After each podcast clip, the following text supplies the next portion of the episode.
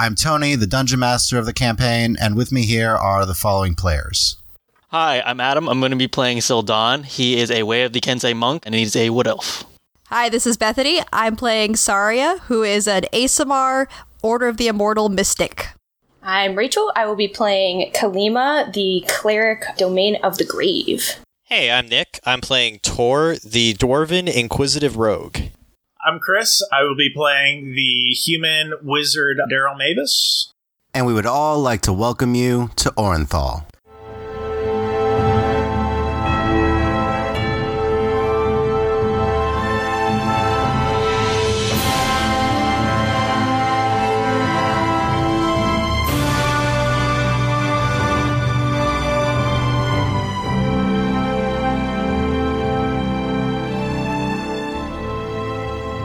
Orenthal Redux, Episode 1 Best Use of a Natural 20.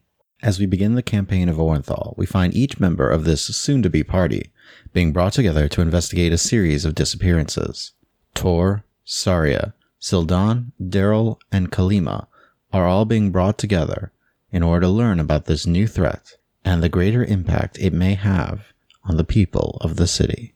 Tor, you follow Gerbo for several minutes as he leads you through the dark, quiet streets of the Enclave Heights district, eventually arriving at a fairly small, worn down looking home. And as he leads you up to it, he goes not towards the front door, but around to the back as he presses against what seems to be a plain wall that sinks inward to reveal a stairway descending beneath. You begin to make your way down, following him into another wooden door.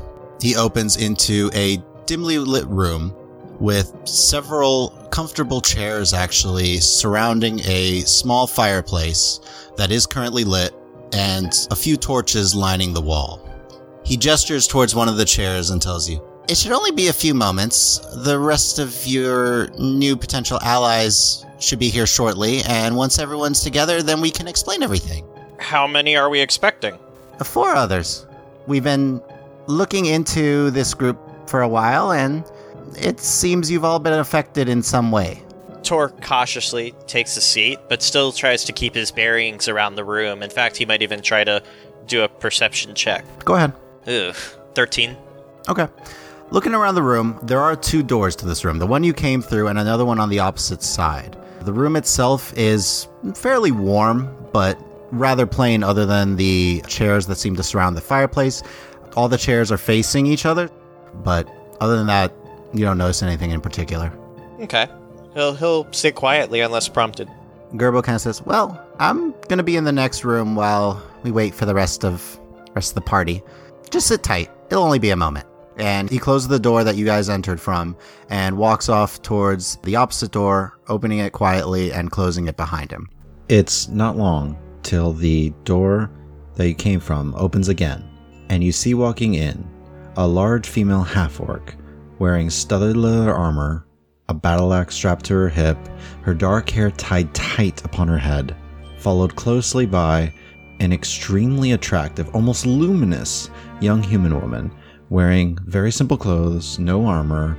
You notice somewhat pale skin, about shoulder length blonde hair, bright blue eyes, about five and a half feet tall, and a scimitar and a short sword strapped to either side of her.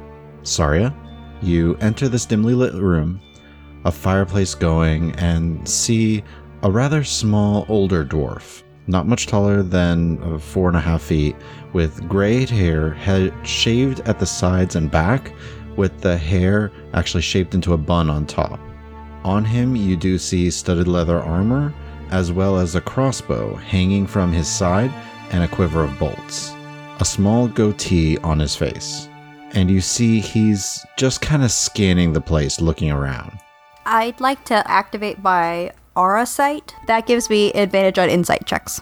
Alrighty. So you enter the room, and Lash just gestures towards one of the chairs and says, Just take a seat here. The rest are coming shortly. Oh, you're not staying?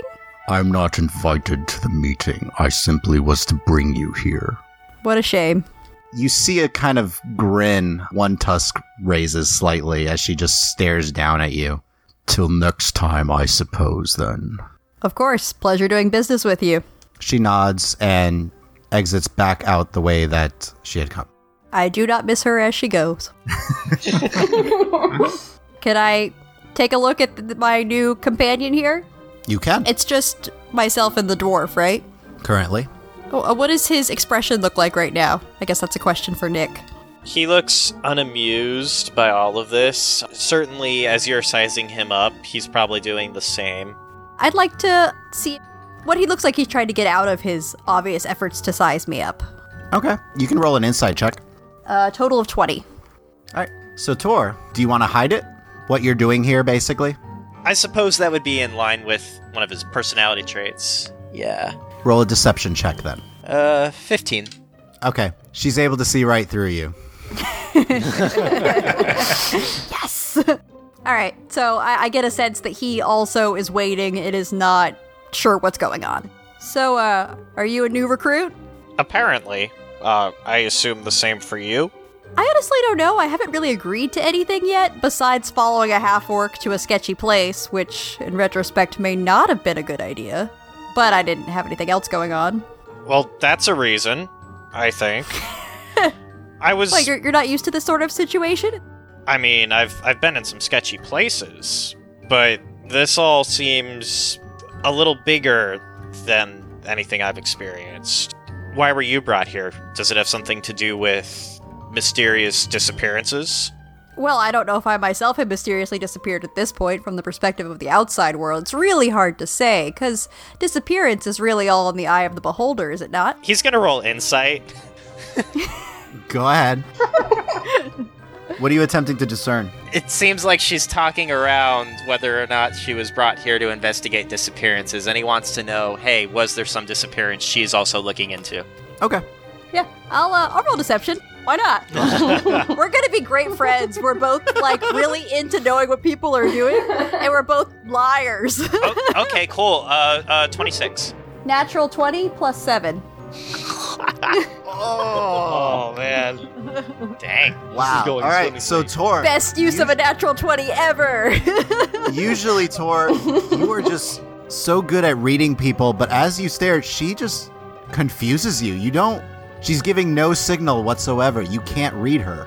He'll just kind of raise a brow, not really being able to tell what's going on here, and just kind of hum once. Hum. Yeah, like, hmm. Oh, he muses. Uh, I'm sorry, Yeah. by the way. Who are you? I'm Tor. Last name? None at this point. Did you lose it? He'll extend a hand. She'll shake his hand. She's kind of just going to roll with this. Out of character, I did not put that pranking dwarves was one of her traits, but I feel like it's growing on her. You know, uh, ju- just listening to her intro, I got the sense that she might um, Mess with people. that that Tor might not find her always amusing. Oh, but you know who will always find her amusing? She will. So, uh, Saria would want to kind of eye his whole equipment and kind of sense for what he can do. Can do you need a check for that, or or is he like ho- holding daggers in his hands? Like I don't know what. He's actually not. You only notice a crossbow strapped to his back right now, and you notice a quiver of bolts, as well as studded leather, right? I believe so. Yes. And uh, for Saria, you would see she's Yeah. actually not wearing any armor at all. Do I see a weapon? Yeah, yeah, she she's pretty upfront about carrying a short sword and a scimitar. Okay. Yep. You see them strapped to either side So, of her. are you some sort of a scout? I've been told I'm I'm good at um, finding so answers yeah, yeah. to So not a scout. Okay. Uh, so what do you do? I mean, I'm not sure how perceptive you are. So let I don't know. I guess we'll see what happens, huh? He turns to the fire. While you guys are talking, you hear the door to the outside uh, creak open, sounds of footsteps going down the stairway. And as the door opens again, you see first a well groomed human male, slicked back uh, black hair, really elegant looking studded leather armor. Two magical looking daggers strapped to either side of him, as well as dangling from his hip a hand crossbow with a quiver of bolts. And as he enters the room, you see immediately behind him a rather tall, almost six foot wood elf, bronzish skin, very athletic build. Uh, you notice very shaggy, shoulder length black hair, loose fitting pants, a sleeveless vest, and some very simple bracers on his wrists, as well as a rather elegant looking short sword strapped to his side. Sildan, as you enter the room, you see an attractive human woman speaking to the back of a uh, dwarf. I, I'm not gonna keep talking to him if he has his back turned. I'm not insane. Well, I mean, the, the, the way the chairs are facing, I don't imagine his back is turned per se. It's more like it's more like he he's not meeting her gaze anymore. Although he will turn around when he hears a door open to to see who enters. As they walk in, Vral turns to you, Sildan, and says, Please, just sit for a moment as we wait for the rest of your group to arrive, and we'll discuss things once you're all together. How many others are we waiting for? He looks back to the room for a moment. Just two more. All right, and then I'll go walk further into the room. Greetings. Can Saria see Vral? You can see the human male, yeah. Does he look like he's in charge? Make an insight check. Because I know it's not the dwarf. Okay. Uh, 17 plus 6. I love you, Nick. I'm sorry. Oh, Uh, did you did you sense my raised eyebrow? uh, 23 total for my insight check. 23? yeah. While she's doing that, can I insight check her? Go ahead. All right. Tony's gonna be like, oh, this is the no whole- way! Did you roll a natural 20? I rolled a natural 20 with a different metal die. Ooh. So this that's this total might be the of die you, 26. you. Wow. You're gonna run out of twenties. I mean, I'm not doing anything deceptive right now, so I'm not. I'm not gonna roll against. Okay. So I'll go for your roll first, Saria. So looking at him, there's an air of confidence about him that you just you assume that he is at least a figure who has authority. Uh, can I catch his attention? Hey, You see, he's kind of just like looking around the room. His eyes never seem to stop on any one place. So you Okay. can easily get his focus. Before you do that, Sildan, you kind of looking at Saria, and you get the impression that she's here under similar circumstances to you. Something about these disappearances seems like she was came here for that reason. Uh, what does she look like? Kind of body posture, kind of getting a read of the type of personality she might have. Confident. Okay. Maybe. Uh, what was your roll? Uh, natural 20, so 26. That's what I thought. You would guess even a little cocky. Okay. No, confident. Let's leave it at that. All right. Uh, I'm. I'm gonna. Sorry, I would try to catch Vral's attention. Be like, uh, hello there, man who appears to be in charge. He turns to look at you. He's like, "Yes, Saria. So apparently, you have the pleasure of knowing my name, but I don't know yours. That's right." I'd love to know. Would you be Vral? He turns to you. What would make you say that, Tor? Gerbo mentioned that we were meeting someone named Vral. It seems logical that that would be you. Yes, I am Vral. Well, while, while this exchange is going on, uh, Sildan would probably just be kind of rolling his eyes a little bit, be like, okay, of course he's going to act like this to the other people. You actually even almost sen- get a sense of like a purr come from him as he says Yeah. his name. I'll say, hello, Vral. Is that how your name should be pronounced at all times? Why not? But we're waiting for the rest of your group, so until then, if you'll excuse me, Or we don't have anything to do in the meantime? you can talk to each other. I have some cards if you'd like. The dwarf doesn't like me, so. The dwarf Well, doesn't like a lot going of off people. swimmingly so far. So at this point, he turns to the the other person who entered with Vral and just says, "Hello." Hello. Where are I- you from? Very far away. Yeah, that's. He's from he's from beyond the Nephany. Oh. I come from a land from beyond the Rugrim Woods, if any of you have ever heard of that. Have I heard of that, Tony, out of character? Ooh, go ahead and uh, roll an intelligence check, just because you were kind of uh, cooped up for many, many, many years. Not a history check? Yeah, a history check. And I'll roll a check too to see if I recognize this. Mine was a total of a 13. Mine was probably like a Okay. 12, I think. Okay. Between the two of you, you do know the Rigorum Woods is a, a massive forested area far to the west of uh, Nabrasil. Uh, if if neither of you ever heard of that, it is It's in the uh, land far to the west of Nabrasil, I believe. Ah, yes, that was very precise. uh, it's in the land of Essentia. But yeah, I'm not from around here. What brought you here, besides, obviously, Vral? My parents were traveling artists. While you're all talking, you do see Vral slowly make his way to the opposite door and begin to leave the room. Tor's eyes just Yep. kind of follow him as he leaves. Uh, he had figured he would probably go and commiserate with uh, Gerbo or something. So And then I'll, I'll say to him, So I guess we will speak later about Beryl? Yes, that way we can explain everything when everyone's here. So, Daryl, as you're walking through, Lily is just leading the way. Yeah, so, um, yeah, Vral is actually kind of good. you got to be careful around Vral and and uh, but Gerbo's great. Gerbo is great, and you just really need to follow him. So listen to him. You can trust him. He's fine. He'll tell you whatever you need to know. Um, he's a little quiet sometimes, and oh, and remember, don't talk about the Garrickson. Um, he doesn't like that. Okay. What what does Vral look like? Um, he looks human. I think he's human. Gerbo is sketchy on that. Sketchy as in may not be human? Maybe? Maybe? I don't know. I've only met him once, um, and he looked human. Uh, but he's very sneaky and he's really sturdy. I don't. That's that's all I know. I see.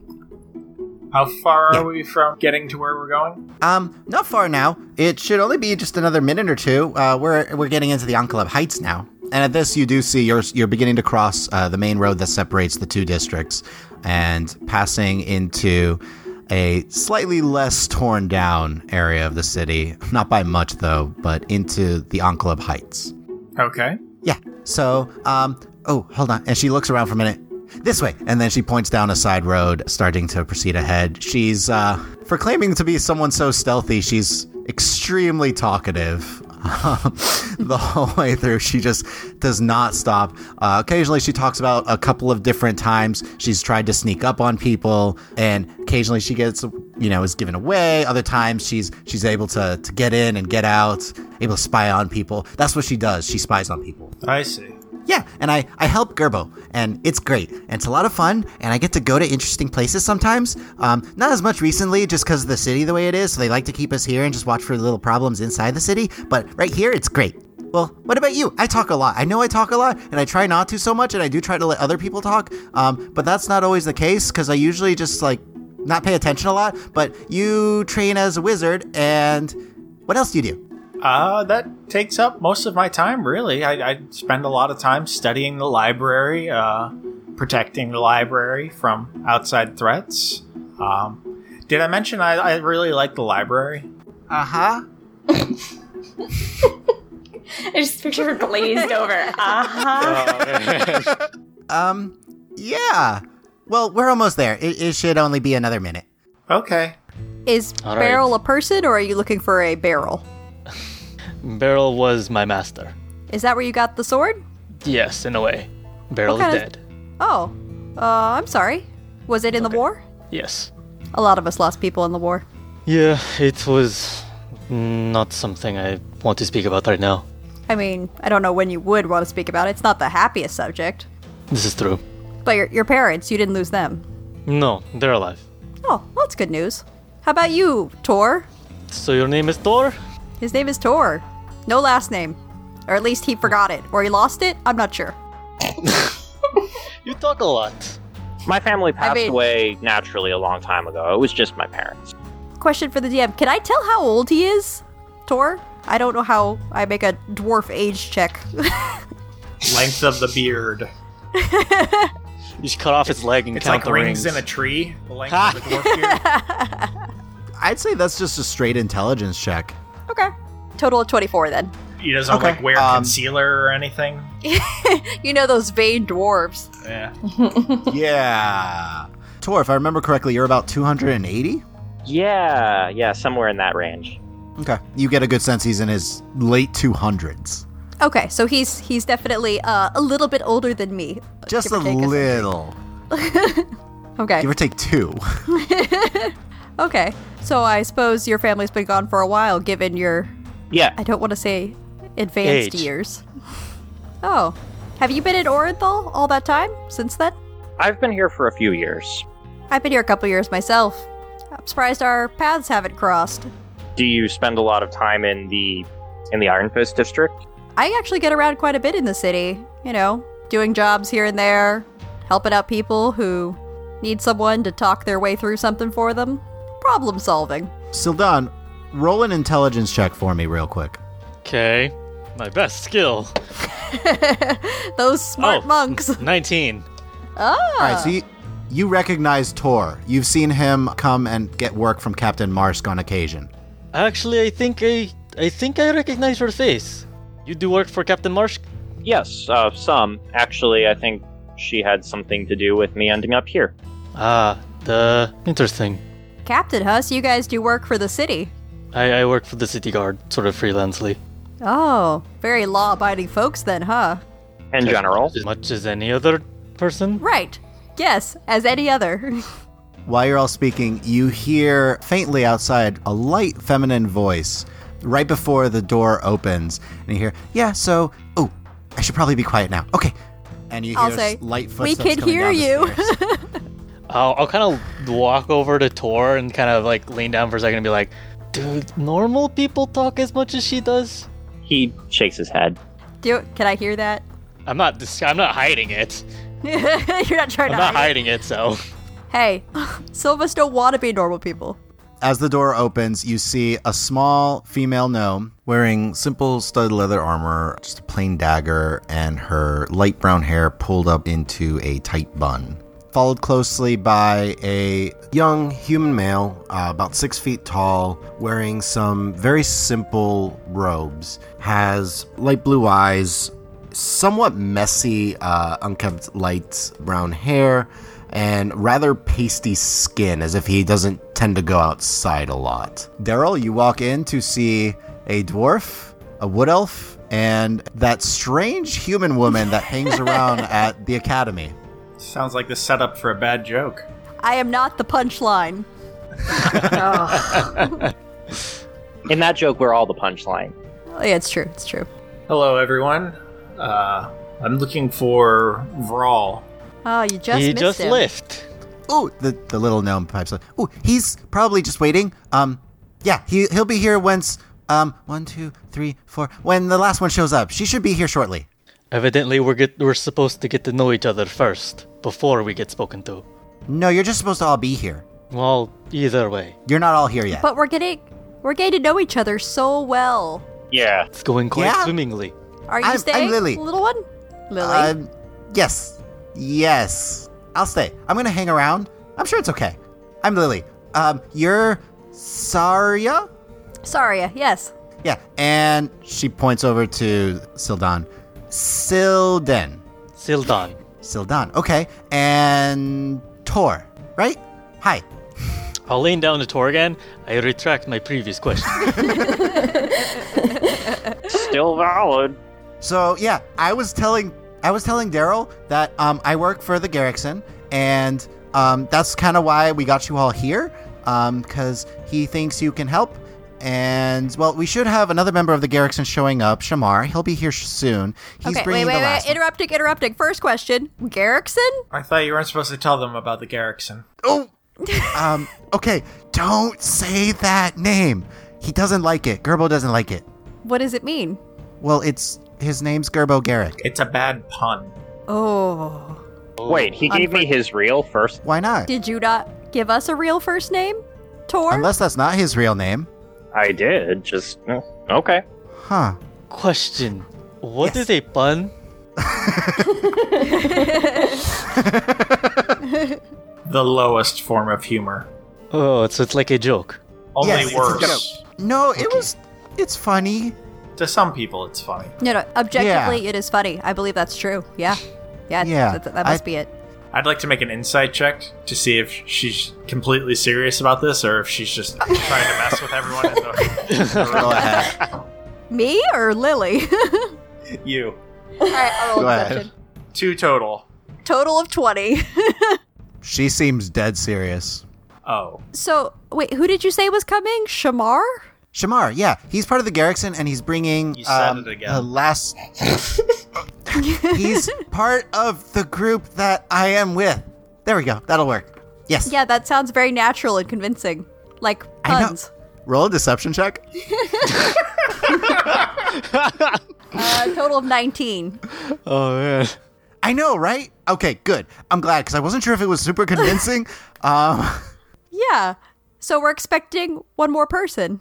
Kalima, you hear as you're approaching a particular kind of decrepit looking house, just the sound of a light female uh, gnome's voice. And you see Shamar kind of put a hand to his face for a moment. So I'll kind of like, because I'm behind him, so kind of like reach out and tap and be like, "Is uh, that who we're going to meet? Uh, that's that's Lily. Is that who I'll be working with?" No, no, no. She's just bringing one of the others. Okay. Let's make sure she actually closed the and she didn't close the door behind her. Okay. so you round the corner and you're able to see down a stairway a human male dressed in simple robes and a uh, a female gnome talking to a, a couple individuals in a room. Awesome. So you begin to proceed downwards. Everyone else you do see Kind of a plain looking human male with short cropped brown hair, dirty clothing, and a symbol of Lathander on his clothing. followed closely by An older looking half elf woman wearing stud leather armor. Uh, you see a mace at her side, a crossbow on her back, and carrying a rather elegant looking staff. Very plain physical appearance overall. She is a little over five and a half feet tall, thin, rather muscular, with brown eyes, tan skin, and uh, her blonde hair pulled back tight. And just a very essence about her makes her seem almost military kind of in stance and appearance. walk into the room. And another one joins us. Ooh, I hope it's a healer. Lily looks and is like, "Ooh, this is the last one." Okay, she walks up to you, Kalima, at this point, and says, "Hi, I'm Lily." Uh, pleasure to meet you, Kalima. And she's gonna hold out a hand towards her. I imagine Lily's holding out a hand. Yep. She'll just hold out Kalima. You see, Shamar had kind of closed the door behind you as you initially walked in. You see him give Lily a look, a tired look. So, uh, Tony, I'd like to use an ability. Yes. Uh, I'm going to use read moods. Okay. So, as a bonus action, I can learn one word summary of the emotional states of see- six creatures I can see. How fortunate! There are six creatures in the room. I wasn't counting or anything. Okay. So I assume Um, each person gets to give their one word. Yep. A emotional one-word state of what your character is currently feeling. So we'll start with Sildan. Slightly amused. That's two words. I don't care. It doesn't. We'll say it doesn't translate from your original language, but it should be one word. Tor, Exasperated. Daryl, Inquisitive. and Kalima. Annoyed. Lily looks excited. Shamar looks tired. Okay, thank you. You're welcome. yeah, Saria is just kind of eyeing everyone and sort of nodding a bit. Do I make note of this? yeah, you you easily notice this. She's not seeming to hide it. Yeah, no, she looks a little smug too. Just a little. Just a little. smug. Shortly after this, you hear the door open on the other side of the room, and Vral and Gerbo uh, walk in. Excellent. You're all here. Well, I suppose we should get started. If you'd all please take a seat. I will take a seat. Yes, I will also Yeah, take, a I'll- I'll take a seat. can I can I do that like cheesy thing people do where they spin the chair around backwards? I actually and, pictured like, her doing that. Lean over the front. yeah, yeah. So that's what she's gonna do. Kind of lean over the back of the chair. Sure, you have a high enough dex, so that's no problem for you. All right. I think Kalima would just kind of glance a side eye at Shamar before like taking a seat with just like a sigh and like almost frustrated look. Can I uh, lean over to Kalima? Yeah. Okay, I'll be like, "Don't worry, we'll probably all be dead soon." just side eye at you like, okay, not my new best friend. Vral clasps his hands together as he looks around the room, looking at each of you in turn, before saying, Well, I suppose we should get started then. Now, before we end the episode for today, we thought you might need a little bit of background on the events that have occurred. So here is the history of the Cataclysm. The cataclysm began suddenly and without warning as far as the humanoid races of the world were concerned. It all began when in the middle of the capital of the Thessan kingdom, Vunrim, a portal appeared out of nowhere and a flood of ghoulish creatures poured forth from the opening. These ghoulish forces attacked and killed everything in their path, transforming the dead into undead as they went. The dwarves of the Thessun kingdom were no strangers to dealing with ghouls. However, these particular ghouls seemed to be more cunning than any ghoul the dwarves had ever faced before. In the span of one hour, these ghouls had turned a fifth of the population into undead before a new portal opened, and whatever ghouls remained in the city ran through, leaving the dwarven soldiers left to deal with their now undead brothers and sisters. During this time, from the mountains of the cragged peaks to the north, dozens of blue dragons of varying sizes flew down to Solana and struck out at Oholimion, the capital city of the High Elves. For one hour, the dragons flew over and set the city in flames, with the elves struggling to retaliate against this overwhelming force. At the end of this hour, the dragons gathered again and flew back off from whence they came. As this was occurring, red and green dragons flew up from the Kasim Desert and wreaked havoc against all the towns south of Orenthal before making strikes against the city itself. Again, for one hour, dragons ravaged the land, this time with the human forces of Orenthal barely holding them back. Again, by the end of this hour, the dragons fled back from where they had come. The wood elves of the Nephany were the only ones spared the majority of the destruction that the other races endured. During this hour, black dragons scoured the land of the Nephany, but due to the magic that kept their capital city of Meliamne hidden, the draconic forces simply ravaged the woods themselves in their frustration, eliminating several wood elf outposts. This rampage ended after just one hour as well. For the following months, once a month for one hour, portals appeared not just within a city of the Thessan kingdom, but across the realm as these strange, intelligent ghouls struck out against all humanoids as they became increasingly reinforced with draconic help. For the first two years of these raids, the varying empires and kingdoms of Nabrasil faced these threats on their own, thinking them the work of the Duergar or Drow who had waged war against the surface centuries before. But no such sign of these Underdark entities presented itself. And then, a portal opened within the Thessan kingdom that did not close. Out of this portal flowed hundreds of ghoulish creatures, swarming the outlying cities of the Empire, turning more and more of the living dwarves into undead enemies. Chromatic dragons of all types swarmed Solana and the Vremer Empire, specifically laying waste to their outposts and towns. The Nephany, though attacked, found themselves in the best shape during this conflict as the location of the capital was still shrouded in magic, and they were able to fight while hiding amongst the trees. During this onslaught, dwarves who had come to prayer and focus on divine magics to combat these terrible beasts eventually held the line against the undead horde and stopped them from proceeding closer to Von Rim. The High Elves of Solana learned powerful arcane spells as they studied their draconic enemies and used this magic against them. The Vremer Empire, meanwhile, utilized a combination of both of these magics to varying degrees of success, as this predominantly human empire found portals still forming for one hour within their borders, as well as dealing with the draconic forces that came from the Kasim Desert. As another year went by, it was the Wood Elves of the Nephany who extended the first bit of aid, sending some of their forces to Orenthal and help in any way that they could. It was then that these two particular rulers realized that they could not face these constant attacks alone, deciding to send whatever aid they had available across the land of Nabrasil. The Wood Elves of the Nephany found themselves to be the most mobile and sent many forces to aid the High Elves of Solana and particularly the Dwarves of the Thessun Kingdom. As the four kingdoms joined together to combat this terrible threat, they found themselves better and better able to hold these forces off and even push them back. For three more years, combat waged on and off as draconic and ghoulish forces continued to pepper the humanoid nations, never really giving any nation a chance to recover or retaliate in any way. It was towards the end of this fifth year that a group of adventurers from the various nations of Nabrasil decided to band together and try and eliminate this threat once and for all.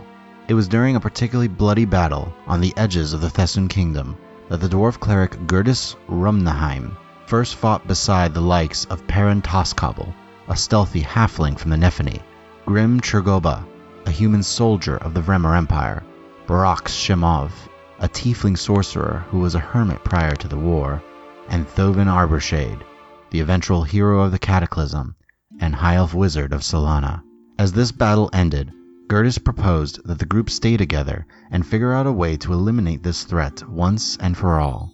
For the next five years, as the party joined forces, they traveled beyond where the armies were able to go, climbing high into the cragged peaks and dealing with several blue dragons in their lairs.